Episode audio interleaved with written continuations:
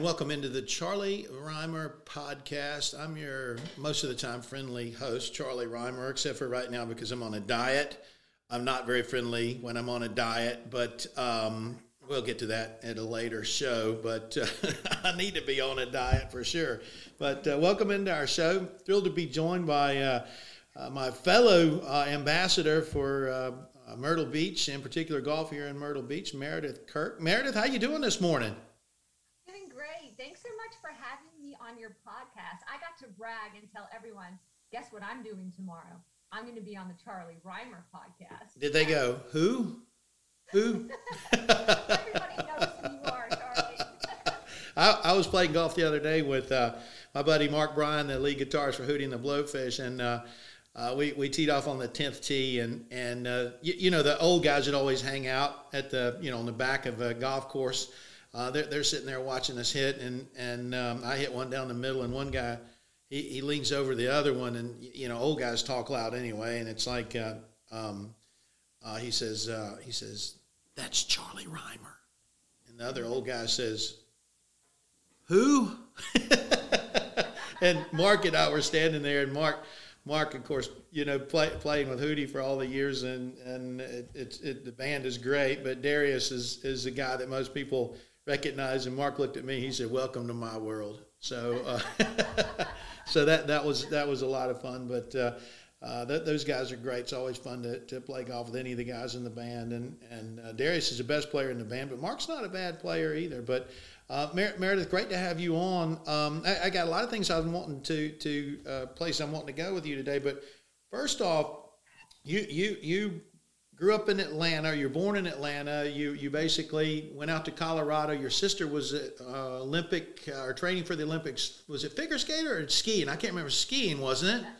Yeah, figure skating. Figure skating, and that and that took you to Colorado. That's where you fell in love with the game and and and and and you got competitive. You end up coming to Coastal Carolina and and playing golf at Coastal Carolina, and th- that's what I want to ask you about Coastal Carolina with what happened. Uh, with, with, with the football program last year. Of course, everybody knows Coastal Carolina's got a wonderful marine biology department and a lot of other great things going on. But but being a Coastal Carolina grad, you got to be really, really happy with what's going on uh, with, with that school right now. Yes, it's very exciting. Um, I actually, I don't even want to mention the date that I went to Coastal because then I'm totally giving my age away. But let's say it's in the 90s. We'll, we'll go back. I understand. And uh, it used to be USC, and then it changed to Coastal Carolina University in the 90s. And they actually just made the switch uh, when I went to Coastal. So, you know, it has grown so much. I lived on campus my first year in the dorms and it's funny because those dorms are still out there and there's kids still living in those same dorms and they were really old when I was there. but I think they renovated them and stuff. But yeah, the school has grown so much and there's it's just amazing the sports programs and and some of the players that have come out of coastal. So it's pretty exciting to be coastal alumni. Yeah, it, it, was great watching some of the games on, on ESPN, ESPN Game Day uh, here in Myrtle Beach uh, was was really wonderful. Uh, the facility where Myrtle Beach Golf Tourism Solutions is based, uh, where our studio is here, um, is is uh, on the Barefoot Resort uh, driving range that serves three of the four golf courses here at Barefoot Resort. And and most days when I come in here to tape a show or get yelled at in some of the meetings, they yell at me a lot here, and and probably deserve it too. That's why I'm on a diet, by the way. But anyway, uh, the, the, see on any given day, I either see some of the men or some of the women from Coastal out, out here practicing, and it really sort of gives a building a cool vibe and all of that. Have Have you stayed in, involved at all with with the program? Do you stay in touch with what's going on there on the on the golf side? On the golf side, I don't. Um, I actually recently spoke with Coach Guerin. He was on our Gimme Golf podcast with mm-hmm. and I actually ran into him a few weeks ago at Myrtlewood with the team out there because that's where I teach at. And so I got a chance to connect with him and uh, talk about his program. He's really done a great job uh, coming on board at Coastal, what he's doing with the team. I just think so highly of him. He's a really good coach. And, you know, right now with the COVID environment and everything, um, it's going to be an interesting year. You know, I know there's a couple seniors staying on his team, and uh, which makes it challenging for the rising. Yeah. those good players. You know, right now rosters are overflowing. And I think in, in the next year or two, it will kind of get back to normal. But I mean, he's got some really great players.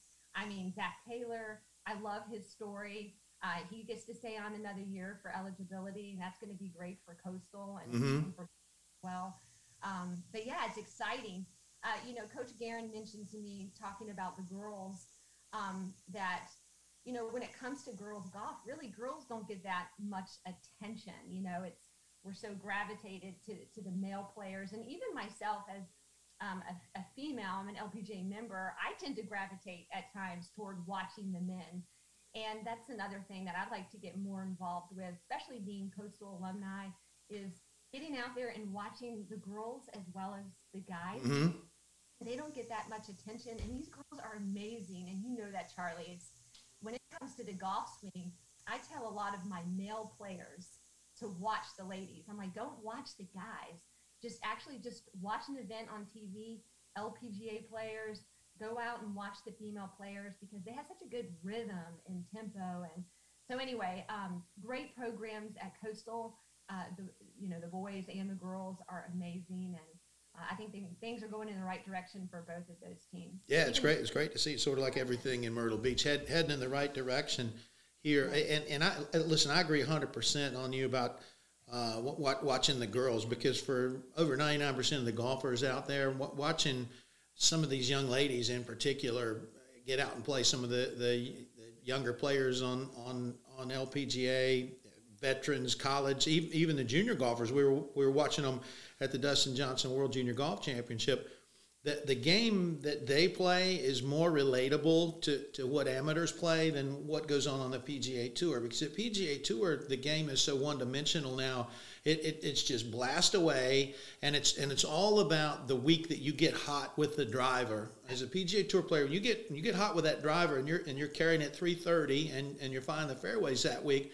That's a week that you have a big week, and and it's opposite of what the game used to be. It used to be put the ball in play, get it on the green, and the weeks you get hot with the with a putter, those are the weeks you make the money. But it, it's not a complete game watching men's golf at the at the highest level. The ladies, to me, on most golf courses, ha- have to use a little bit of strategy. They have to use every club in their bag. It's a more interesting game and a lot more similar to to what say uh, you know a, a, a five handicapper.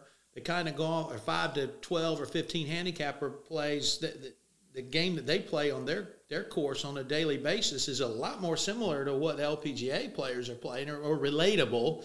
Not similar because LPGA players are going to smoke them, but but it, it's just more more fun to watch people play in a game of golf that they have to hit every club in the bag and think their way around the course. It is. It's realistic too, and and like you said, the strategy. They're having to use more clubs. Um, you know, that second shot, that club is going to be a lot different than what you'd see, you know, a PGA Tour player. It's it's almost like sometimes like when I watch the guys, I'm like, this is golf on steroids, right here. Yeah, it's it looks like golf, but it's not really golf. You know, is is it, it's just so different than the game that, that I played growing up and, and even my few years on the PGA Tour. But hey, you mentioned Myrtlewood. Myrtlewood is is uh, uh, a golf course is, that's been around for a long time, or 36 holes there. It's always been special to me because I grew up here in South Carolina, and when I was 15, I won the uh, Carolinas Golf Association South Carolina Junior there, and it was like the first big tournament that I won. I'd won a few tournaments before that, and it was like the, you know the Pee Wee Club Championship or a regional thing. But but uh, the Palmetto course there, uh, with the 18th hole that finishes right on the, the waterway. I know it's been redone. The other course, I'm drawing a blank on the name. Uh, what's the second? Pine Hills. Pine Hills has also been redone. Both of those golf courses have been redone in the in the past uh, uh, five years now. What what a wonderful facility! I'm sure you enjoy teaching there every day. I love it, and I love all the people. I mean, it's so busy and 36 whole facility.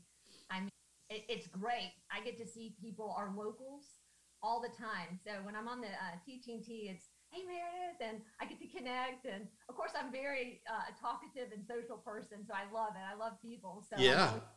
connect, and so I, I just like that because you get to connect with, especially like our primetime members. Um, you know, in the area, the discounted way to play golf, which I always recommend to people. You know, get your prime times card. A lot of them go out there and play, so I get to see our members out there, and uh, and also I get input on golf tips. Hey, I need a tip for this, and it gives me ideas on different content that uh, we can give our viewers on you know what they're wanting to learn. But yeah, the course is awesome. Um, Dan Schlegel did those renovations mm-hmm. along with uh, founders group, and uh, Dan is such a great guy. Um, just he did a phenomenal job, and basically, pretty much from my understanding, with those renovations, restored a lot um, of that course. You know, over time and decades, the greens start to recede in the bunkers and whatnot, and uh, and also made additional changes. But the course is in great shape. I love the greens out there. The greens are rolling really good right now. A lot of people know that I'm out at Myrtlewood, and sometimes I'll get texts like, "Hey, how are the greens? How yeah, got to come out." And uh, so it's great, and I love the staff there. The people that work there. Oh my goodness! I mean, they are a hoot like every time I go out there, we're just cracking jokes and stuff. So we have way too much fun at Myrtlewood. Well, you know, the thing is, is, is uh, uh, any really cool golf facility has to have a place to hang out when you get finished. And that back deck there at Myrtlewood, when the sun's going down, it's right on right on the intercoastal waterway. It's got a great view view of sunset, and and always it's always fun to hang out with golfers after a round of golf, and everybody sort of decompress. And that's when you get to tell uh, the biggest lies, and sometimes people actually believe them, but but a great hang. And, and I actually was uh, filmed uh, part of a show down there with Javier Colon, um, winner of The Voice on NBC. He loves golf as much as anybody I know. And uh, that, that show will be coming up here in, in, a few months on, on the new Charlie Rymer Golf Show over on uh, CBS Sportsnet. So uh, look, looking forward to getting that out. But uh, right there at Myrtlewood, really neat place. If the folks are coming to town and they're interested in, in booking some lessons with you, what's the best way to do that, Meredith? Um, well, the best way is just to contact me directly. I have a website. It's meredithkirkcoaching.com, and you can contact me there. I have everything from um, over 100 golf tips that you can just scroll through if you need a, a quick golf tip, uh, a contact form, my teaching philosophy. A lot of people are interested in how do you teach, you know, what's your concepts and methodology. I just have everything there. So uh, you can go to my website and, and check that out and then contact me and, and book through me.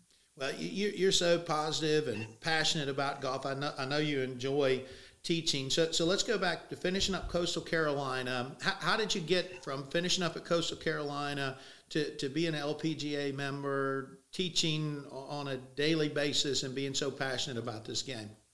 Uh, well, I have a unique story, and I wish I could tell you I had the traditional four-year golf college experience. I actually did not. Um, you know, I moved here to play golf from Colorado, obviously with my sister's training and whatnot, it was very competitive. So you can imagine you're in a family where you train. You know, my sister the Olympics. I trained with golf. My whole world was golf growing up. I mean, I traveled. Um, you know, I won the Denver Open. I got to play in the Junior World Optimist got to play with Tiger Woods even when we were kids though before. You know, yeah. Was, um, so I had so many awesome experiences with junior golf. Did really well here in South Carolina, but I found myself really burnt out late high school. I mean, I was really didn't have much of a social life. I mean, I did my I would say my sophomore and junior year of high school start to get out with friends and stuff, but I mean, I was grinding. It was like right when school got out, I was at the golf course until dark. So I just was really burnt out. I had a lot of offers uh, to play at various schools, a lot here in South Carolina and some uh, Division two schools. And I just decided that I did not want to play golf my first year of college. I was just, again, really burnt out. So I did not play my, my first year. And then my second year, um, still really was struggling with my passion for golf. It's, it's like I would go out to the course and just practice because I knew I would have to. I, I kind of lost a lot of passion in, in wanting to play competitively. So I took a year off, uh, you know, a mid gap year in college, uh, moved to Costa Rica and mm-hmm. I lived on the island of Kauai. And I, I tell everyone it was my soul searching year of life. I was 19, trying to figure out what I wanted to do with golf and trying to figure out what I wanted to do with my life. Where was my passion. And also, coincidentally, during that time, trying to figure out my own faith, my belief system. So I definitely was this young kid, 19, traveling the world, um, surfing too. I'm not a great surfer, but I did like this uh, longboard. Actually, got to enjoy the waves in uh, Costa Rica and Hawaii. Uh, literally almost got swallowed up on a wave in Kauai. That's a whole nother story. I'm alive here to tell that story. uh, but anyway, came back uh, from Hawaii, and uh, Todd McCorkle was the head coach at Coastal, and, and he let me walk on. And so that's when I got involved a little bit in college golf. And it was after that year that I really got into instruction. So I don't know if you remember Carolyn Cudone. Do you remember Carolyn Cudone when she used to run?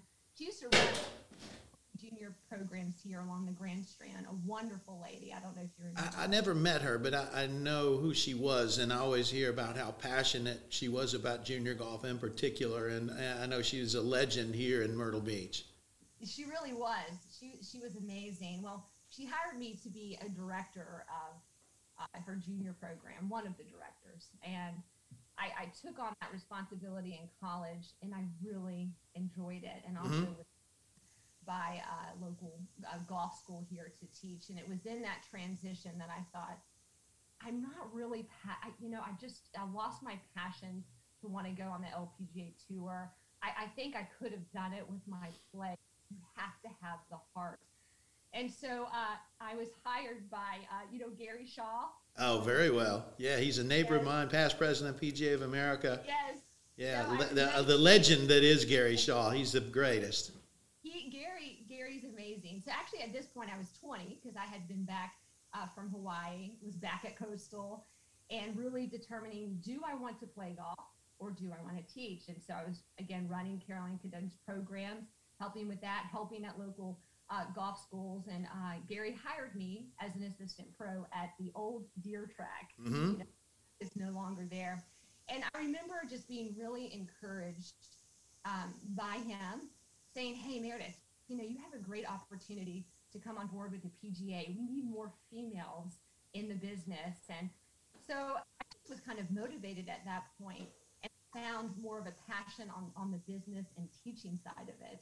So that started my journey in the golf business. I can tell you that I have been pretty much in every role in the golf business. I mean, people see me now and they're like, oh, Meredith's the golf instructor. But what people don't realize is I've really carried many jobs in the golf business you know, I've been a first assistant, I've been an assistant, I have grinded behind the shop, I've worked at large facilities uh, with multiple courses, tea times, bookings. I've been a beverage girl. That's a lot of fun. That's, That's the only only thing I haven't done in golf. I haven't been a beverage girl.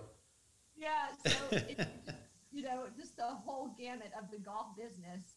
Uh, it's really been a great journey. I, I think teaching definitely is something I'm most passionate about. I get lost when I'm teaching. I can be with a student. I mean, just yesterday I was teaching someone. We're supposed to have an hour lesson. I look at my watch. I'm like, wait, I've been at this 90 minutes. You need to go home. Go home. Yeah. Oh, so that's that's great. So it's been really a blessed career, and uh, you know, I always wanted to have a lot of children too. That's another thing I'll mention you know, I I wanted to have children young. I just I always wanted that desire to have kids young, and I did. So I have you know three boys. I had my first son when I was 22, my second son at 24, and my third son at 29. And now they're 20, 18, and 14. So it's it's really cool because you know really I I thank God. You know I've had so many blessings and um, you know, my path in life, is you know, it ebbs and flows. It's had highs and lows, but I'm happy with the path that God's given me because I've had the opportunity to raise a big family and uh, continue my passion for golf. Although I never, you know, played professionally, I'm okay with that because this was the perfect plan for me.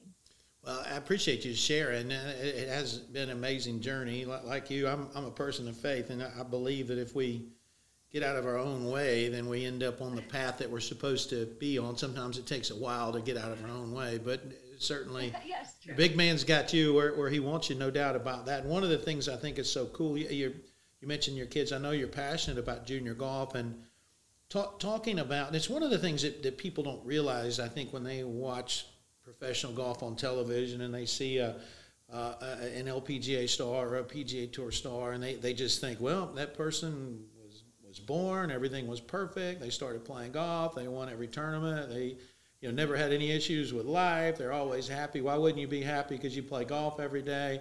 And, and you, you played at a really cool school, and you came out, you got the tour, and you started winning tournaments. It doesn't happen that way. It's it's it, it, it there's so many ups and downs in in uh, professional golf, and and I know you, you, mentioned your sister who was a, the skater and the training and all of that, but um, you you give up. You give up your social life. Um, there's so many choices that you have to make if you're going to be so highly specialized to develop in a sport where there's only a couple hundred people in the world that make a living at it and they make a lot of money. I mean, you, you have to sacrifice a lot and it starts early. And that's not for everybody because I, I, can tell you that, that some of the, the, and I'm a positive, upbeat person like you are, but some of the toughest moments I've had in my life were involved around golf and, and especially, you know, am I going to turn pro? Am I not going to turn pro? I went through that same battle. And, and when, when you put in all that time and you're not getting the performance, it's easy to start thinking, well, I, I'm doing all the work, I'm not getting the results, I must be a bad person. And, and that's a dangerous place for young people to be in. And it sounds like you were close to that and you went on, on, on your, your, your journey to Costa Rica and, and Kauai. And, and, and I'm, I'm glad that during that time, apparently you got some clarity and a game plan. But, but a lot of people don't have that luxury. But it's just not, the, the path isn't always clear and and fans don't understand the sacrifice and all they see are the up times they don't understand the down times oh exactly yeah and there's there's a little bit of like uh when you're when you're a competitive person like you and i i mean i was competing at seven we were a hardcore competitive family there's this you know having a really competitive nature you can shame yourself too and i and i remember feeling severe guilt like I was a horrible person for for giving up scholarships. I literally was turning schools down because I had no passion. And I remember saying, my whole life I've worked for this. I've got it, and I don't want it now. I need a break. Mm-hmm. I, I mm-hmm. and so I went through a period of feeling like, oh no, I'm letting all these people down. I've built this reputation of a player. I'm blowing it. I'm, you know, I'm making all these mistakes, and um, it, it's you know and it, that's worse on competitive people it's wor- i think it's harder on our minds because we're used to training we're used to more of a regimen and so for me it was just um, you know i had to kind of hit that bottom of figuring out who i was what i wanted to do with life and there's a lot more to life than golf and i think that's where balance comes in and i think that's key even for as you know the best players there has to be a balance in life. You know, you have to have time for friends. You have to make that time to connect because if you just get tunnel vision, it's you're going to hit a wall. Yeah. A wall. And I put so much pressure on myself, trying to be perfect, trying to be a perfectionist, and you know, God let me fail. He let me fail time and time again in the learning process to realize, okay, it's okay if I don't have this uh, perfect collegiate career. It's okay if I don't play professionally. I'm not letting people down. Ultimately, I have to do what I feel in my heart that's that's best for me. And again, it's not for everybody. And like you said, you said something really key. There's not many people that make it to that level and to sacrifice. And you're sacrificing years. Um, so many different things, and it's a very big decision. And you know, when you look, if you're on Instagram or Twitter and you're looking at social media profiles of so many great players, you know, um, the men and the women, you know, they're positive and everything, but it's a lot of work. it's a lot of work. It, it definitely it is a ton of work. And, and one of the things that, that, that I see in junior golf, and I'm sure you've dealt with a lot of the, the parents that can push these kids um, really way too hard. And, and I think a lot of times the parents that are pushing kids are, are the, the ones that either don't know the sport at all or think they were a lot better than they actually were when they were a kid and thought if I'd have just worked harder, I'd have got to the to the to the PGA Tour. But I, but I see it in other sports too, like like you. You know, we we had a chance to travel and meet so many folks. I've got so many friends that are professionals and in other sports. Uh, you know, a lot of times the Hall of Fame type folks that that end up having friendships with, and it's like they always say, let your kid do other things. Don't make them focus on one sport. And and that, that's every every time you sit down and you talk to a major league baseball player, NFL player, a PGA Tour player, uh, anyone who's made it to the big leagues and you and they have kids you start talking about it and you say, well, they've got to they've got to do it because they want to do it, and I want them to do other things. And and then you go and you talk to coaches that are in that particular sport. And I've seen I had a three sport athlete, my youngest son, and and the biggest problem he ran into is every single coach football coach, a baseball coach, a basketball coach say, "Well, I don't want to play in other sports. I want to specialize." And I say, "Well, right. you, you, you, know, I spend time with Lou Holtz every Friday, and Lou Holtz says, um, play other sports, do other things, have other interests, you know, and and uh, well, it doesn't really." And I'm like, "No, no, no. It does. It does make a difference. Have some." some life away from from being 100% focused all the time on on, on your, your particular sport, or you'll end up going crazy. And and that's why I think a lot of the top athletes, and Jack Nicklaus is a great example in in golf. He had a very strong life away from playing professional golf. In fact, he's one of the reasons the top players are only playing 18, 20 tournaments max a year because he said you got to focus on have other things that you do, his family, his his hunting, his fishing, his other businesses. That sort of protected his sanity. And a lot of times you'll you'll go to someone's house who's uh, a, a, baseball great and walk around their house. You won't even know anybody there ever played baseball. Same thing with some of the golfers. And the, and the people that are causing problems are the, the ones that are forcing kids to not have anything else in their life. And it ends up being a big issue, I think, for junior golfers. It's a huge issue. And, and one thing I haven't ever really shared with anybody is I played tennis in high school too. And I actually went through a period of time, you know, late high school where I, I, enjoyed tennis a lot more than golf, but I was much better competitively mm. at golf. And again, this is 90s.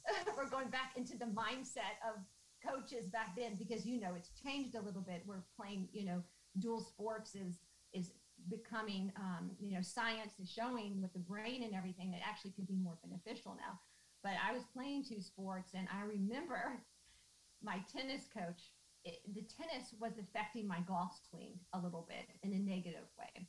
So my tennis, my high school tennis coach talked to my golf coach and said, you know, Meredith's good at tennis. I was actually playing number one doubles. I, I would actually play like sometimes uh, as singles, I would be like number six, not as good at singles, but I was really good at doubles. I, I had a really good partner, Callie, I played with, and she and I were a good team. Um, but my tennis coach basically told my golf coach, um, I think Meredith needs to just, you know, she has to choose. It needs to be golf because she's playing better golf than tennis, but she's pretty good at tennis. And I remember my golf coach telling me, you need to quit tennis. And I'm thinking, I don't want to tell you this, coach. I like tennis better. but at, at that time, as a kid, now, I'm, you know, obviously what I'm doing now, I love.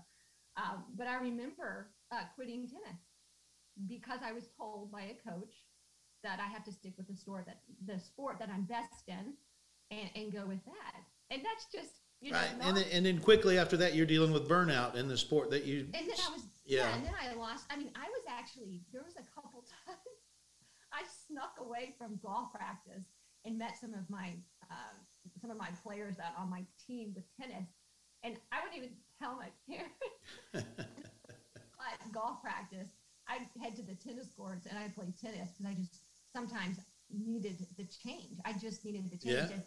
Yeah. I can't remember the book, but there's a book, and it was who was it written by? But it, it talked about playing two sports, and it compared Tiger Woods with Federer. You know, when he was playing tennis growing up, he didn't. He played multiple sports. He actually was a really good soccer player. It wasn't until late high school that he really developed tennis, and obviously we know Tiger's story. So it shows these, you know, the best tennis player ever, the best golfer ever, and one of them came into their sport late playing multiple sports. And guess what? They both made it to the top. Mm. And a lot. This book, I need to now. Now it's going to drive me nuts because I don't have the name of it.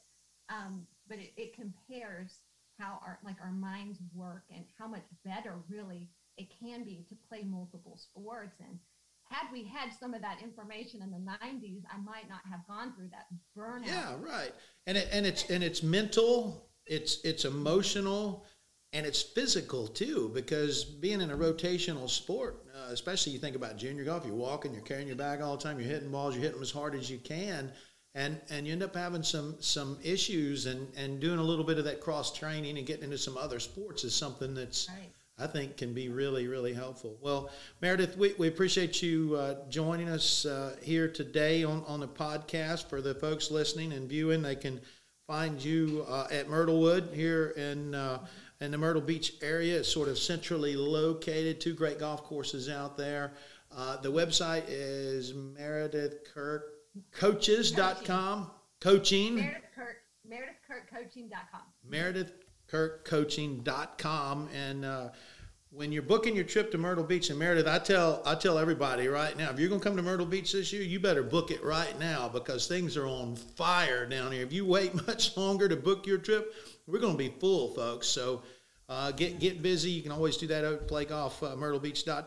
You uh, represent uh, Founders Group International, and their website is uh, myrtlebeachgolftrips.com. So we can fix you up. Go to either one of those sites, folks. And Meredith, uh, I appreciate you sharing. It's always great having you on. Look forward to seeing you out on the golf course, and love to have you back on the show sometime. Thanks so much, Charlie. Good seeing you. All right. That's uh, Meredith Kirk, folks, uh, former Miss MRS South Carolina. Uh, her uh, life has been an adventure. If you want some help with your golf game, uh, go see her. She's uh, very knowledgeable, and, and I just love being around the positive folks. And that's, that's, a, that's a way to go. And uh, folks, uh, make sure that uh, you like us wherever it is that you view your podcast, and we'll see uh, you next time right here on the uh, Charlie Rymer Balls in the Air podcast. Appreciate it.